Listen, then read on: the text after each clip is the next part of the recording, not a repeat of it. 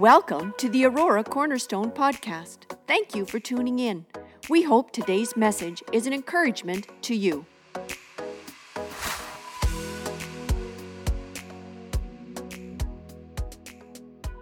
What a beautiful day it is, isn't it? Great day to bring a sacrifice of worship to our Lord. I'm going to invite you to turn with me in your Bibles to the Gospel of Luke. If you have your Bibles, if you have your devices, Luke chapter 7. While you're turning to Luke 7, I'm just going to reiterate this one more week, that this teaching, which is going to be a year-long teaching, doing life together, can be actually obtained in these booklets. And we talked about this last week. Booklets available at the Information Center. A pack of 6 here, which would cover the full series, is $60. It covers our cost of getting them in. If you want to go a section at a time, then the next one coming up, Connecting with God's Family, going forward, they're $10. And so those are available. There's, I think, of the bundles, at least beginning of last service, there was a couple bundles left, and there's a few of these single ones as well. So just avail yourself of that. They can be done individually as a personal study. I did that. They are really meant to be done maybe as a family, as a group, if people we work with, people that are friends with, you can do that as well. Luke chapter 7, verse 36. Let's follow along. I might just pause a little bit throughout here. It's important maybe to catch the significance and the emphasis that Luke was emphasizing as he wrote through here. Verse 36, when one of the Pharisees invited Jesus to have dinner with him, he went to the Pharisee's house and reclined at the table. I need to pause here for a second. Pharisees were considered the top end of the religious order. They were the ones like next to God. They spoke on behalf of God and they knew God. So in a day where not everybody could read, very few had any real education, in a day of a tiered system of social economical levels, the Pharisees were up there at the top. They were not only spiritual leaders, but they really were your practical, almost governmental leaders for everyday life. Pharisees, big, they're the top guns. And in this particular incident, a Pharisee invited Jesus to have dinner with him. And they reclined at the table. Let me make mention of a table because in about an hour and a half, we're going to be reclining at a table, most of us, of some type. That's not the kind of table they reclined at. Whatever you've got in mind is not what they had. What they had, it was on the floor. They had mats or something on the floor by which they sat. They did not sit down, pull out a chair, and sit at a table. So it's on the floor. So get that in your mind. Now let's go through the story. One of the Pharisees invited Jesus to have dinner with him. He went to the Pharisee's house, reclined at the table. 37. A woman in that town who lived a sinful life learned that Jesus was eating at the Pharisee's house. So she came there with an alabaster jar of perfume. As she stood behind him at his feet weeping, she began to wet his feet with her tears. Then she wiped them with her hair, kissed them, and poured perfume on them. When the Pharisee who had invited him saw this, he said to himself, if this man were a prophet, he would know who is touching him and what kind of a woman she is, that she is a sinner. Jesus answered him. See that pause here for a second? Never think a thought if you don't want Jesus to know it. Jesus answered him, 40, Simon, called by name, I have something to tell you. Tell me, teacher, he said. 41, 2 people owed money to a certain money lender. One owed him 500 denarii, another 50. Neither of them had money to pay him back, so he forgave the debts of both. Now, which of them will love him more? Simon replied, I suppose the one who had the bigger debt forgiven. You have judged correctly, Jesus said. Then he turned toward the woman and said to Simon, The word of the woman said to Simon, "Do you see this woman?" I'm going to say that is a rhetorical question. She's right there. As a matter of fact, she was actually the center of attention of what was happening. But Simon, do you see her? The right answer would be no, he didn't. If Simon was to give the right answer, he would admit, no, I haven't been. Do you see this woman? I came into your house. You did not give me any water for my feet, but she wet my feet with her tears and wiped them with her hair. You did not give me a kiss, but this woman from the time I entered has not stopped kissing my feet. You did not put oil on my head, but she has poured perfume on my feet. Therefore, I tell you, her many sins have been forgiven, as her great love has shown. But whoever has been forgiven little loves little. Then Jesus said to her, "Your sins are forgiven." Now the other guests began to say among themselves, "Who is this who even forgives sins?" 50. Jesus said to the woman, "Your faith has saved you. Go in peace." Let's just open our hearts to the Lord before we just have a moment with this scripture. Lord, we ask our hearts can be closed to these things. Maybe we have heard this story so many times, but today, would you, with an open heart, would you speak to us? Speak to us afresh, as if this was the first time we heard it. Show us what you need to show us. I pray that you would guide us in your word this morning. In Jesus' name, amen. Again, I just want to welcome those who are joining us online. Welcome, live stream. In this passage of Scripture, there's three things I want to just share. These are the 3 points as I was going through this. The focus today, the title of my message is, and it's following along again with these books, it's following along with the theme, and it's the title that they gave, Surrendering Your Life for God's Pleasure. That's what it is, surrendering your life for God's pleasure. And the text was the text we just read. Three things we're going to grab from this. Number one, release a fragrance the Lord will remember. Let me explain. I don't know if you've been in a country that the animals roam the streets freely. If you have, you know what goes in comes out. And it comes out on the street. And it gets all mingled with everything else, the dust and everything else in the street. So when you walk on the streets, you're certainly not walking on pavement, you're not walking on concrete, you're not just walking on packed down dirt, you're walking on a lot of dung. Manure. And you're not wearing cowboy boots. You're wearing sandals. Leather sandals, most likely. And so what's on the street gets on you. Specifically your feet. Now, add to that, it's hot. The smell just on sweaty feet on leather, which kind of stinks anyway. You put all that in place, plus manure on your feet. It's nasty. Okay, we can agree with that. It's just plain nasty. That's the culture. Jesus goes into a Pharisees. Remember, he's top dog of the religious sect. He goes into the Pharisees' place by invitation. He just didn't, knock at the door and say, "Hey, can I come in and hang out for a while?"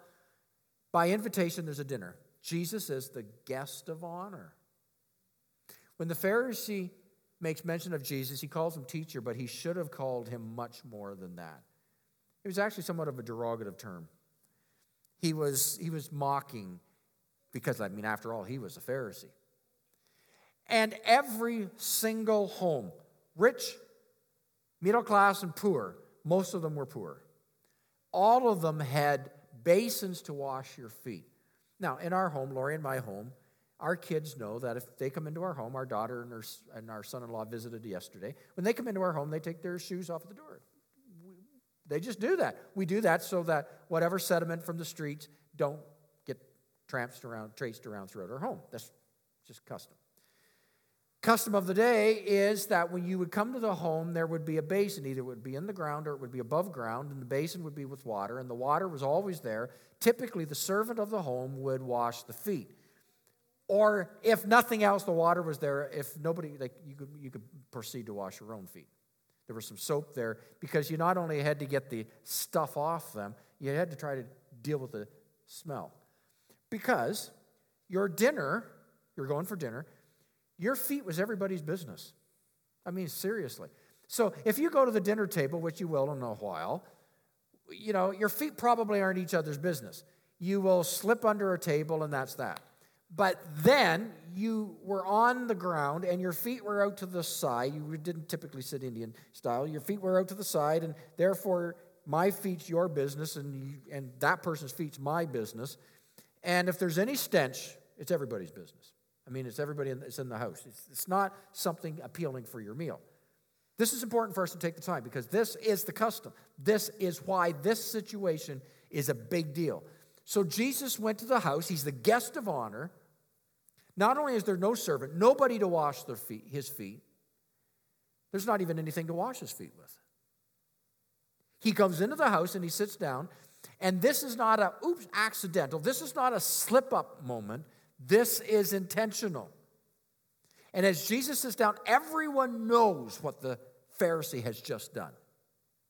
It was wrong, wrong on every level, what he just did to Jesus.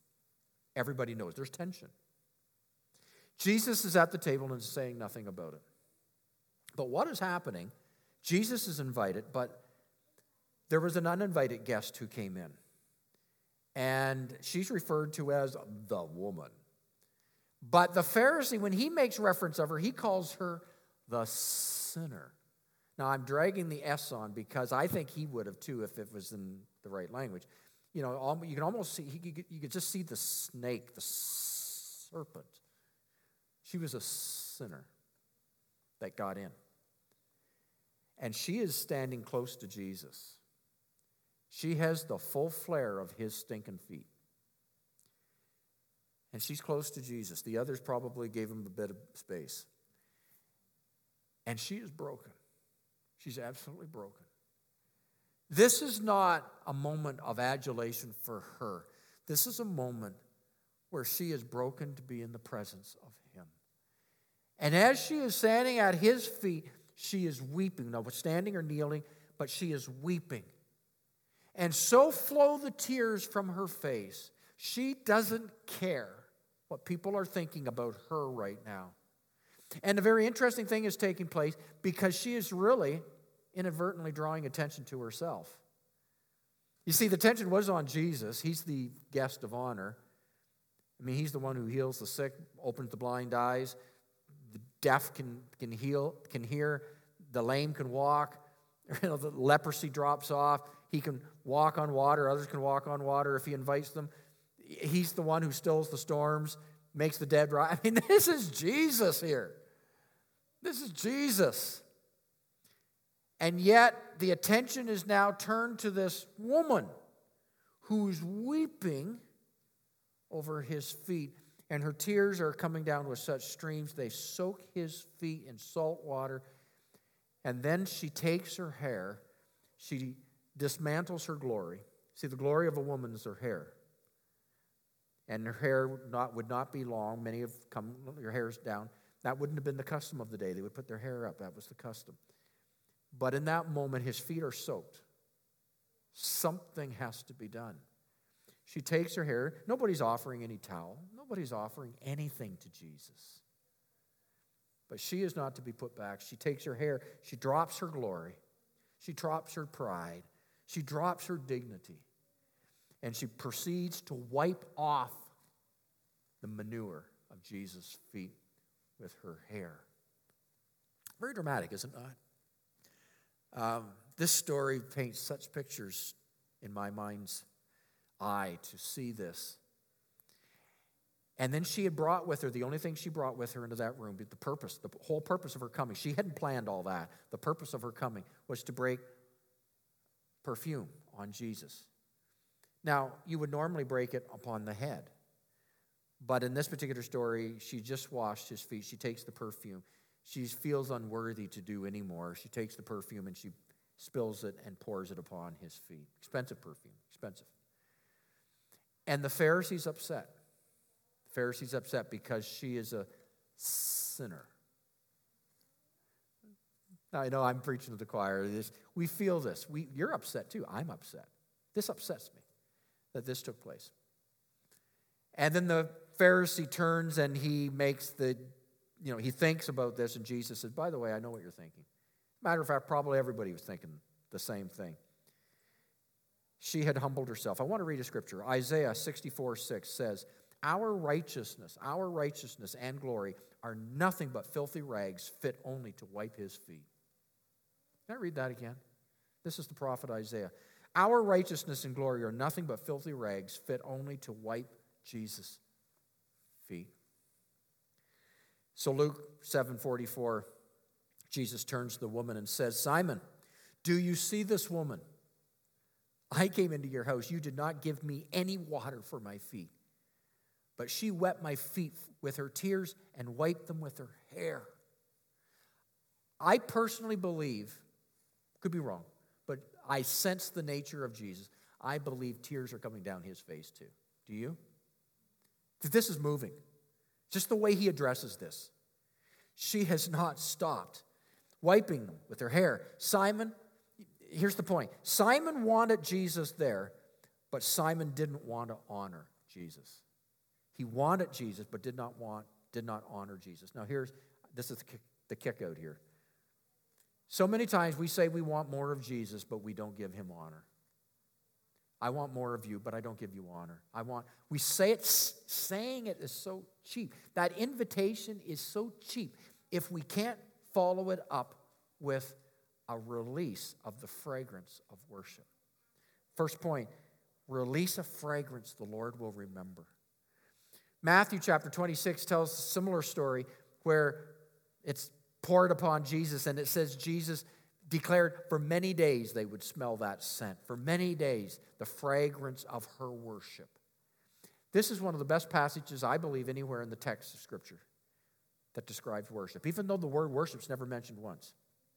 But I don't think there could be a better text, really, to describe the extravagance and the brokenness and the sweetness and the purity and the wholeness of this woman's worship towards Jesus. She released a fragrance the Lord would always remember. There were a pile of people. The room, I'm going to guess, is full of people. Not one of those people in that room, not one of them attained the intimacy with Jesus that day that she did. She went to the front of the line, to the front of the line. You know, we need to release our worship. And what holds us back is our pride.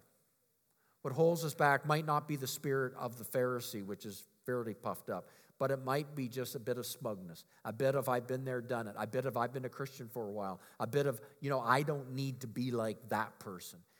Maybe we do. There was a church Lori and I pastored at, and there was a gal, she was Down syndrome. She sat in the front row, middle section, front row. And as a Downs gal, she, again, in her mid-30s, she,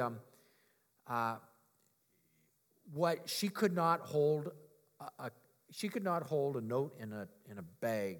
She could not sing at all. If she happened to hit the right key, it was quite by accident.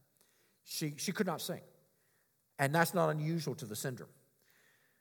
But what she couldn't do in skill, she made up for in volume. Oh, could she sing? She was so loud. Matter of fact, she threw one keyboardist off one time. They didn't even know where they were anymore because she drowned them out. And sometimes people in the sound booth, they didn't know if something was squealing. And, it truly did sound like a dying animal somewhere.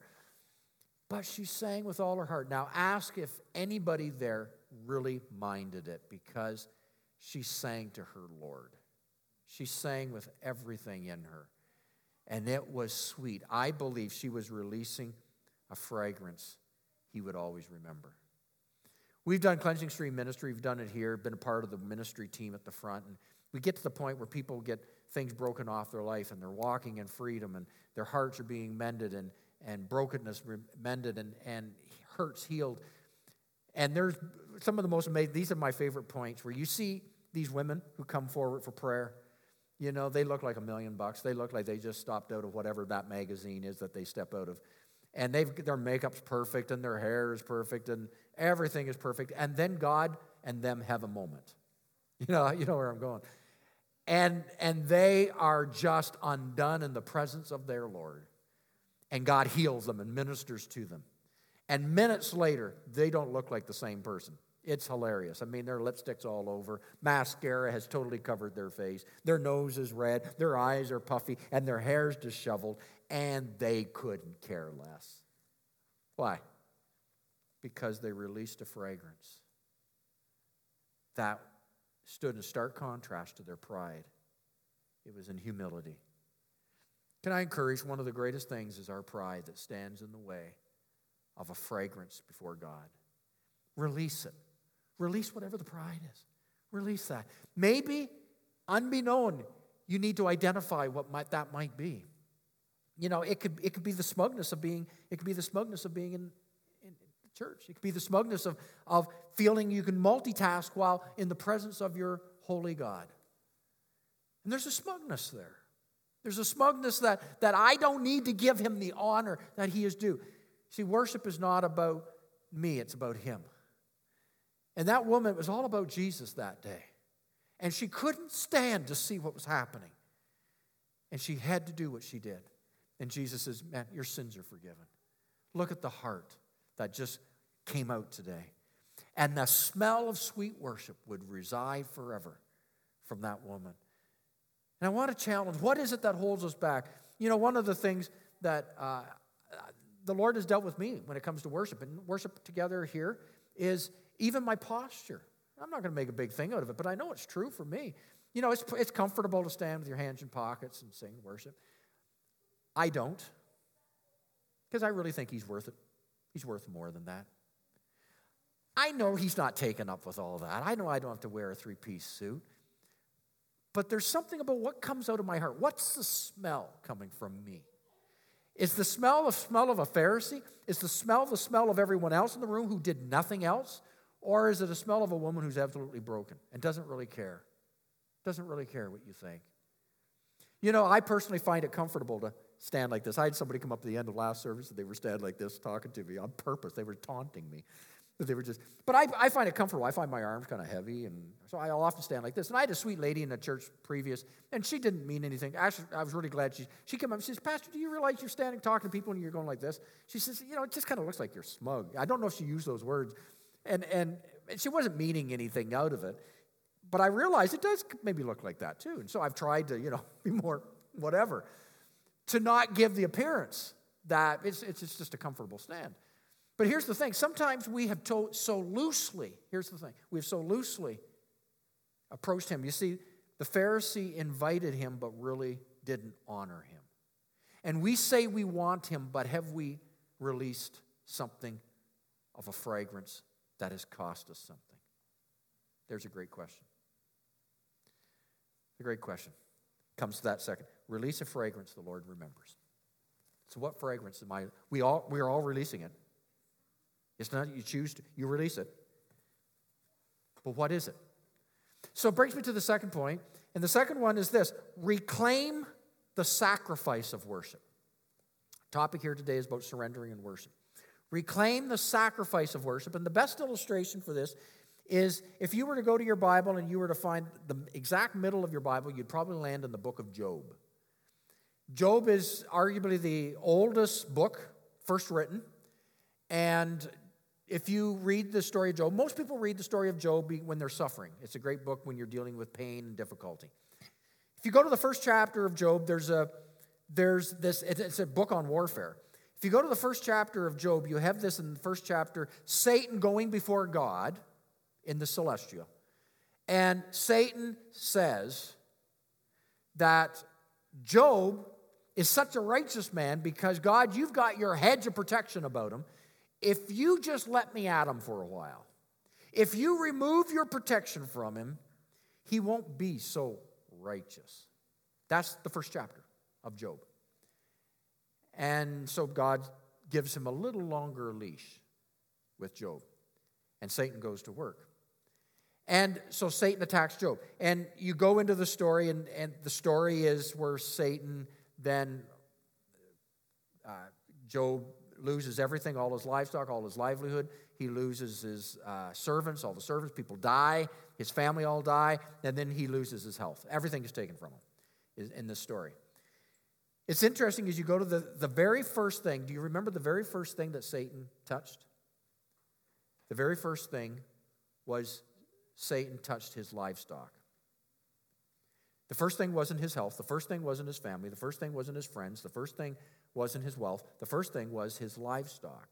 You see, in the first chapter, you also read that Job every single day would, back in that day, they would kill their animals as a sacrifice. That was acceptable. They would kill their animals as sacrifice, as worship. And Job would pray for his family. He would pray for his sons and his daughters. And sacrifice his livestock and pray for his sons. And he would build an altar. That was his worship. The very first thing Satan attacked was his ability to worship. Here's what I want to say. Worship is the jugular vein of life in God's kingdom. Only after Satan took away Job's ability to worship was Satan allowed to touch anything else. If Satan can stop your worship, he has access to anything else in your life. I wonder if we think about that. If he can stop you worshiping, he has access to everything else. He will go first after your worship. Worship is huge. Now, worship is not singing songs. You know, worship's more than singing songs. Goodness, they sing songs and they're not worshiping all around the world. And they're not worshiping. It's more than singing songs. Worship is a heart posture. It's about a worshiper. It's a position of your heart towards him who is worthy. Worship comes from the word worth. Worth, something's worth, T-H, worth-ship. And he is worth my worship. And so worship, you worship that which is worth. So you go to your magistrates, my worship, your worship. You'll say that to the queen, the king. But he is worship, worthy to be worshiped. And so in that, this picture here is a sacrifice of worship, is that the ability to be able to bring worship to him. And it's more than songs. It's prayer. It's the heart. It's calling on him. It's speaking to him. It's posturing yourself in that position of being bowed before him. Worship. The interesting thing that, although it's true, if Satan can stop your worship, then he can have access to anything else in your life. We come to the end of Job. Job 42, verse 7. We're going to pick it up. Verse 7. After the Lord had said these things to Job, he says to Eliphaz, the Temanite, I am angry with you and your two friends. Now, if you had read the story of Job, you will understand this better. I'm not going to take the time. I'm angry with you and your two friends because you have not spoken the truth about me and my servant Job. This is God speaking, verse 8. So now take 7 bulls, 7 rams, go to my servant Job and sacrifice a burnt offering for yourselves. My servant Job will pray for you, and I will accept his prayer and not deal with you according to your folly. You have not spoken the truth about me, as my servant Job has. So Eliphaz the Temanite, Bildad the Shuhite, and Zophar the Namathite did what the Lord had told them, and the Lord accepted, note that, the Lord accepted Job's prayers. Verse 10, after Job had prayed for his friends, the Lord restored his fortunes, gave him twice as much as before. After. Did you note this? God speaks to Job's friends in this text and tells them, Job has no more animals. Satan took it away. And God then says, you bring the worship. We're going to do our worship. We're going to start with worship. And so when they came to the place of worship, Job did the praying, but the animals that were sacrificed, the sacrifice was the animals. In that sacrifice, worship was restored. And when worship was restored, God began to restore everything else after that. Worship's a powerful thing. Worship is not singing. It's not simply songs. It's not simply a liturgical thing done in churches. It's much more than that. Worship is done in the homes, in the car, in your workplace, in the place of pain, in your difficulty, in the middle of the night. It's the worship. It's the bringing of your heart before the Lord. And it's the prayer. It's the calling on him. It's, again, the posture of you for his worship. And in that, it's not about how you feel. It's not about if you feel like, how many times I don't feel like worshiping today. I don't feel like going to church. I don't feel like reading the Bible. I don't feel like praying. And I want to answer the question. Of course, I say the same thing. I want to answer that with, so what? Because it's not about how I feel. Because when I bring my sacrifice of worship into the house of the Lord, circumstances change. When I praise him even though I don't want to praise him. When I honor him even though I don't feel like honoring him. And there's not the beautiful music in the background and everything. And it's not conducive for that moment. When I do that, those are the sacrificial moments. Those are the moments you'll have greater breakthrough than when it feels good. You know, what is it when you have a band playing and worship going on and you worship him? It's natural. You just lift your hands. But when it's hard, when it's difficult, you're in tears, you're depressed, things aren't going your way, a deal fell through, your child turned away from you, you're brokenhearted. Oh, it's so difficult to worship at that time. That's when I sacrifice my worship. And in that sacrifice, breakthrough takes place. The sacrifice of worship. Beware of a posture of pride. Beware, because in worship, if it costs you something, you will see blessings. But beware of worship that costs you nothing. I worship in my tithes. I return my tithes when I worship. If I don't return my tithes, my 10%, if I don't return my tithes, I have not worshiped him. Say it as I will. But I've not worshiped him. I've worshiped him my way. I've told him how I plan to worship him, but I haven't worshiped him according to how he wants to be worshiped. The place is reclaim it. It's time to take this thing back. Reclaim the sacrifice of worship. So release the fragrance. The Lord will remember. Reclaim the sacrifice of worship. And I want to just close with 3 ways the devil tries to steal your worship. Number 1, here's how he does it. He's been doing this for a long time. Number 1, is through your life circumstances. He will steal your worship through life circumstances. You know, and we remember as parents, you'd be in church or in some place and you're just worshiping the Lord music and you've got your kids, mommy, kid, daddy, gotta go pee, you know, daddy, I don't, give me something to do, I'm bored, you know, and all those things. And you keep getting yanked out, You're at home and you know, you're maybe in a time of prayer and this goes off, your dog goes off, your neighbor goes off, the alarm goes off, you know, and you're always being pulled out, telephone, yeah, things pulling you out. Circumstances, life. That's life. We know that. Here's what I want to say. I want to read a scripture. Psalms 121, verse 5. The Lord watches over you. The Lord is your shade at your right hand. Well, that's nice. Verse 7. The Lord will keep you from all harm. He will watch over your life. That's good. Verse 8. This is the key. The Lord will watch over your coming and your going. Now, let's slow it down there. The Lord will watch over your coming and your going. It's the Lord who watches over your coming into his presence, and it's the Lord who watches over your going out of his presence.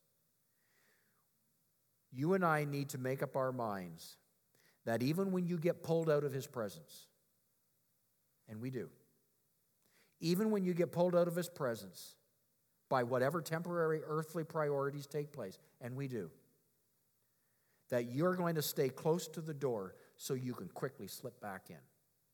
There's the key. That's worth writing down. There's the key. When you slip out, don't leave the door too far behind. People all the time, you know, I haven't been able to pray for days. I haven't been able to pray for weeks. I haven't read my Bible for weeks. I haven't read my Bible for months. I haven't gone to church for months. I haven't gone to church for years. I was on the phone with people who said that. Haven't gone to church for years. I got an email. Haven't been in church for years. And I don't know really where it stopped. It just slowly began to stop. And here's the point.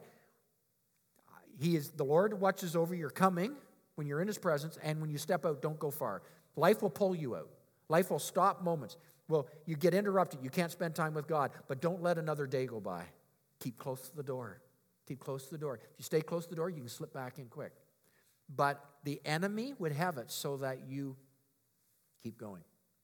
And he brings guilt, he brings defeat, he brings shame and all that. And forgetfulness, and then time goes on, and the door, you can't even see the door to get back anymore. Stay close to the door. Stay close. Stay at the edge of worship. That's what I want to say. Number two, worship can be stolen by setting our affections and loyalties on the wrong source. And if we've ever learned anything in the last 8 to 9 months, it's that the source isn't a building. It's not a building. Let me use an illustration. So we know there's power that turns on these lights. So we have electrical panels, 2 major electrical panels. Power comes in, lights go on. And on the platform up here, there's outlets. So there's an outlet on this side, and there's an outlet on that side of the platform. I think there's an outlet on that side. And on this outlet, now, there's power in that outlet. If I pop the case off, there'd be a black wire and a white wire. And if I took those 2 wires and I decided to be the common denominator to join them, I'd get a little bit of a surprise. It wouldn't surprise me, actually. Been there, done that. And I'd get a shock. But it would be a mistake to say that's where the power is coming from. That's the source. That's called an outlet. Now, you trace that on back. You go back and go to electrical panel. That's still not the source. You have to trace the electric panel out to the road. Still not the source. You have to trace that to a generating plant. That's the source. There's power here, but the source is not there. This is an outlet. Now, here, follow with me. The source of what all of us need from God is not in this building. It's God. The source is not in a person. It's God.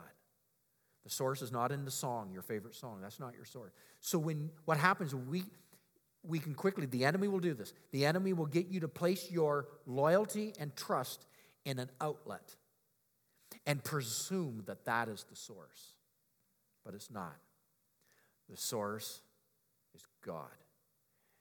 And you can't take him out.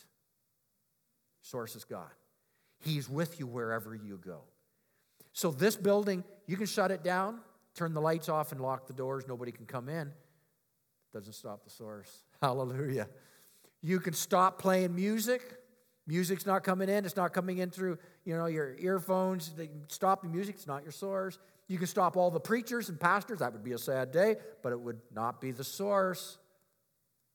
Source is God himself, the source. Now, these all outlets are all part of the distribution, but they're not the source. Here's the key. The key is, it's important, discouragement is when we allow the thief to steal from the source. We need to know worship can be stolen by setting our affections and loyalties on the wrong source. Last one is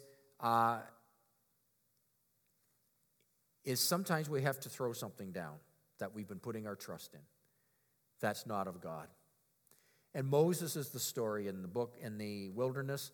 Moses had that burning bush experience. The bush was burning. God was speaking to Moses. Moses would, for the next 40 years, have to remember, wow, I can't remember God spoke to you. Remember, God is with you. But in that burning bush experience, God asked one thing of Moses. And it was, Moses, you've got a rod. It was his identity. It was his comfort. It was his security. Moses was a shepherd. He had hooked many a sheep with that rod. He had chased off many an animal with that rod. He had walked many a mile with that rod. And God says, I need you to throw it down. And I need you to trust me.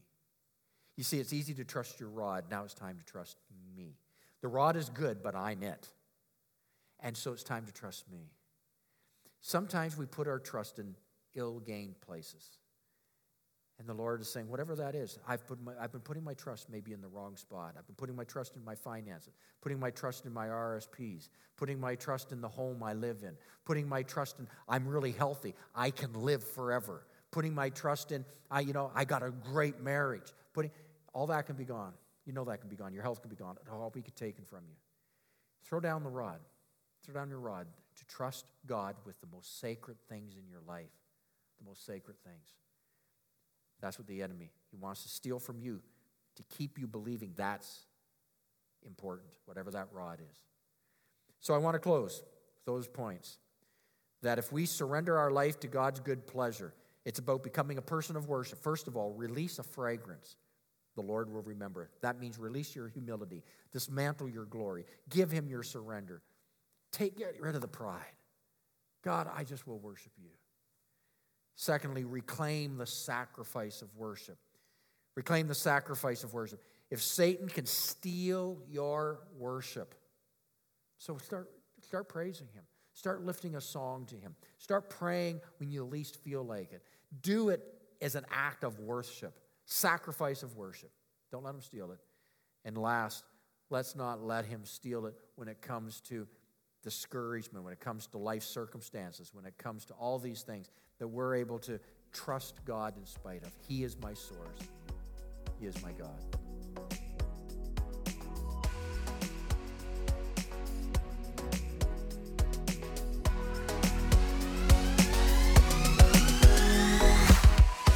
Thanks for listening to the Aurora Cornerstone Podcast.